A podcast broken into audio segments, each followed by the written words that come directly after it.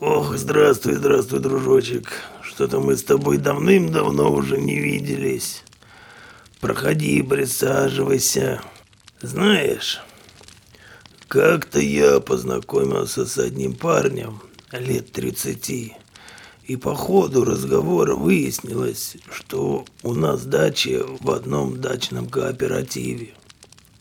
Парень долго ходил вокруг да около, а потом все-таки спросил меня, не замечал ли я в окрестностях что-нибудь странное. Когда я ответил отрицательно, он замолчал и попытался перевести разговор на другую тему. Но я уже был заинтригован и сумел вытащить из него умопомрачительную историю, после которой мне полностью расхотелось ехать на те дачи, да и вообще ночевать за городом. Эту историю я назвал «Дачный участок». А теперь давай перенесемся в тот самый момент, когда он мне ее рассказывал. Мои родители купили эту дачу за довольно приличную сумму. Отжили в ней два сезона, благоустроили по мере возможностей, разбили садик и даже выкопали небольшой бассейн под яблонями.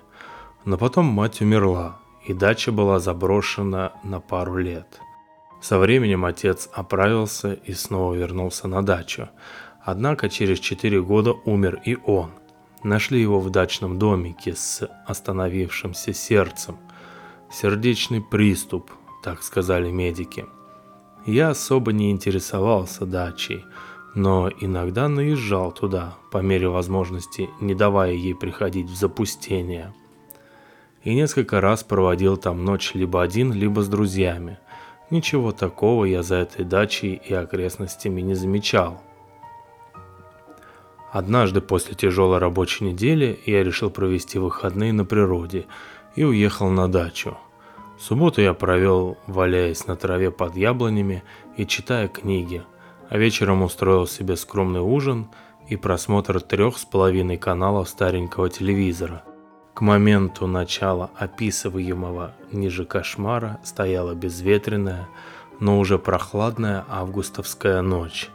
Я выключил телевизор и раздумывал, лечь ли спать или еще немного почитать. И вот тут посреди вселенской тишины, которую никогда не услышишь в городе, в дверь моего домика кто-то постучал. Вам станет понятен мой ужас, который скрутил мне живот и заставил похолодеть так, как никогда в жизни, когда я поясню следующее. Дверь домика выходила не в переулок, а в сад.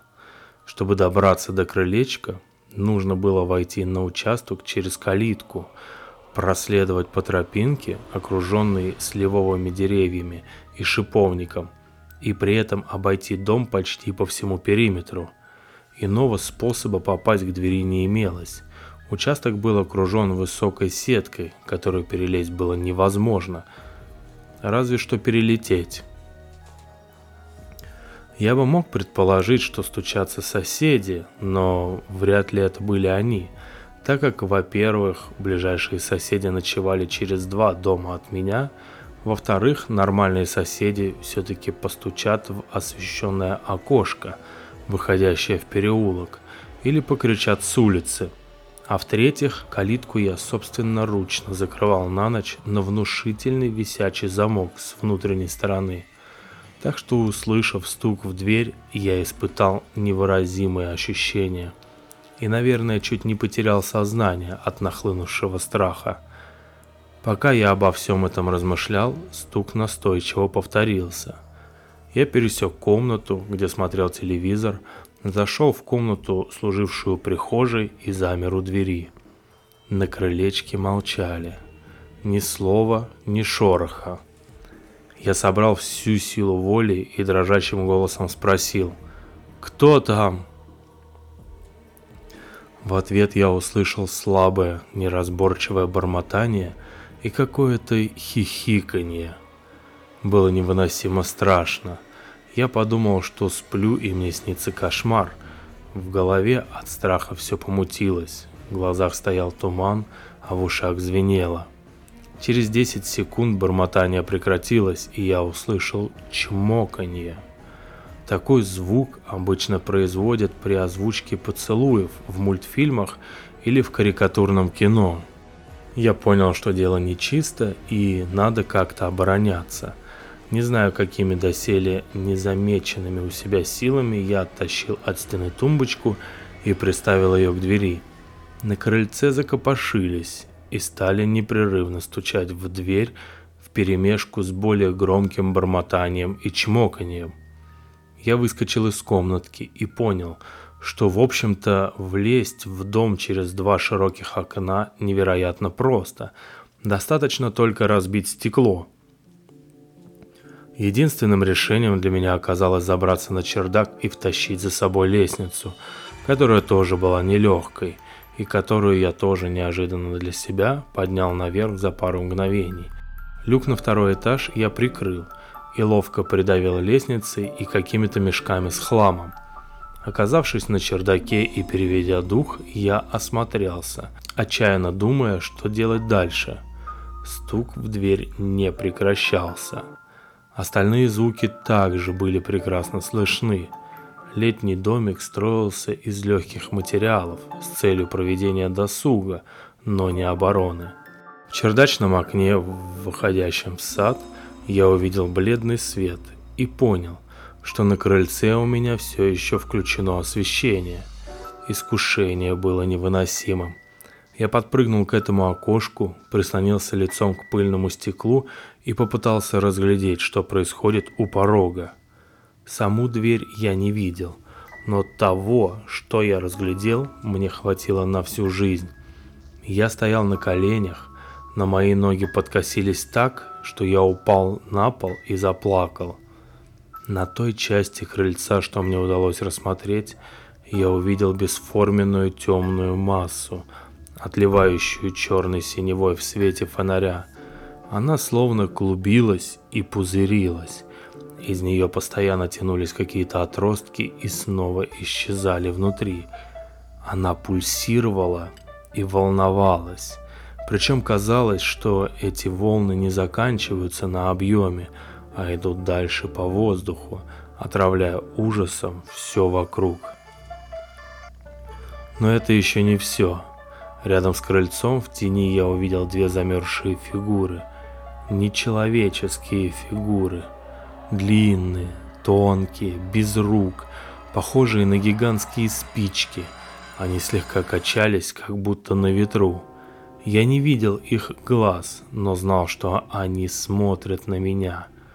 Я отскочил от окна, упал на доски и заплакал. Я слышал, как стук прекратился, а дверь отчаянно заскрипела. Слышал, как что-то треснуло, видимо, сломался дверной замок, и как тумбочка загремела на полу, когда ее двигали. Бормотание раздалось прямо подо мной. Через щели в неплотно пригнанных досках пола я увидел, что в домике погас свет. Деваться было некуда. И тут во мне появилась обреченная решимость.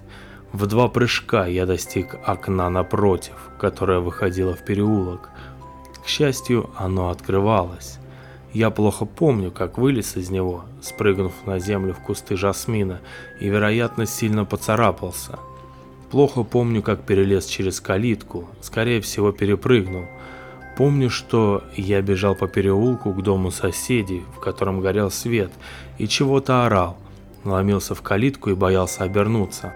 На мои вопли вышел сосед, молча, без слов, втащил меня за забор, а потом в моей памяти случился провал. По-видимому, я впал в шоковое состояние, и обрывки воспоминаний довольно трудно уложить в нормальное повествование. Проснулся, вернее сказать, очнулся я у соседа на веранде.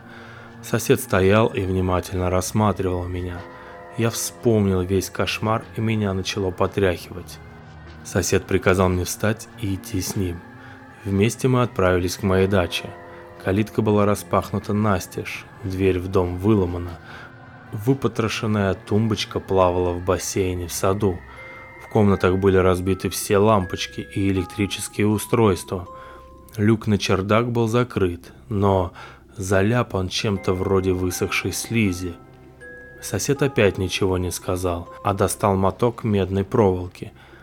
Эту проволоку мы стали натягивать на уровне трех сантиметров над землей, по периметру вдоль участка забора. Под калиткой сосед приказал мне вырыть яму глубиной около полутора метров. Он сходил к себе домой и принес что-то в мешке. Содержимое мешка он закопал под калиткой. Что именно, я так и не смог разглядеть. Я потихоньку приходил в себя и попытался получить от соседа объяснение. Тот меня оборвал. «Лучше тебе не знать. Больше такого не случится». Но все же он попросил меня не выходить в полнолуние за пределы участка.